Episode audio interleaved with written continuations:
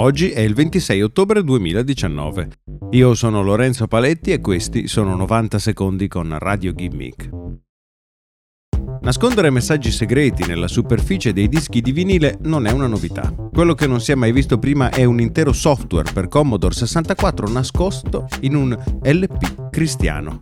Robin Harborn, youtuber canadese, si è imbattuto in un vinile della band di rock cristiano Prodigal. Il nastro, intitolato Electric Eye, nascondeva al suo interno un software per Commodore 64. Il codice, scritto in linguaggio BASIC tra le curve del disco, contiene delle citazioni di Albert Einstein e della Bibbia con uno sfondo grigio e un bordo rosso. Harborn aveva letto del codice in un post su Reddit, dove però nessuno aveva pubblicato fotogrammi del software. Così lo youtuber ha messo le mani su un disco dell'epoca, ha trasferito la traccia misteriosa dal suo lettore di LP a un nastro e quindi ha riprodotto il nastro all'interno di un Commodore 64, rivelando il software nascosto.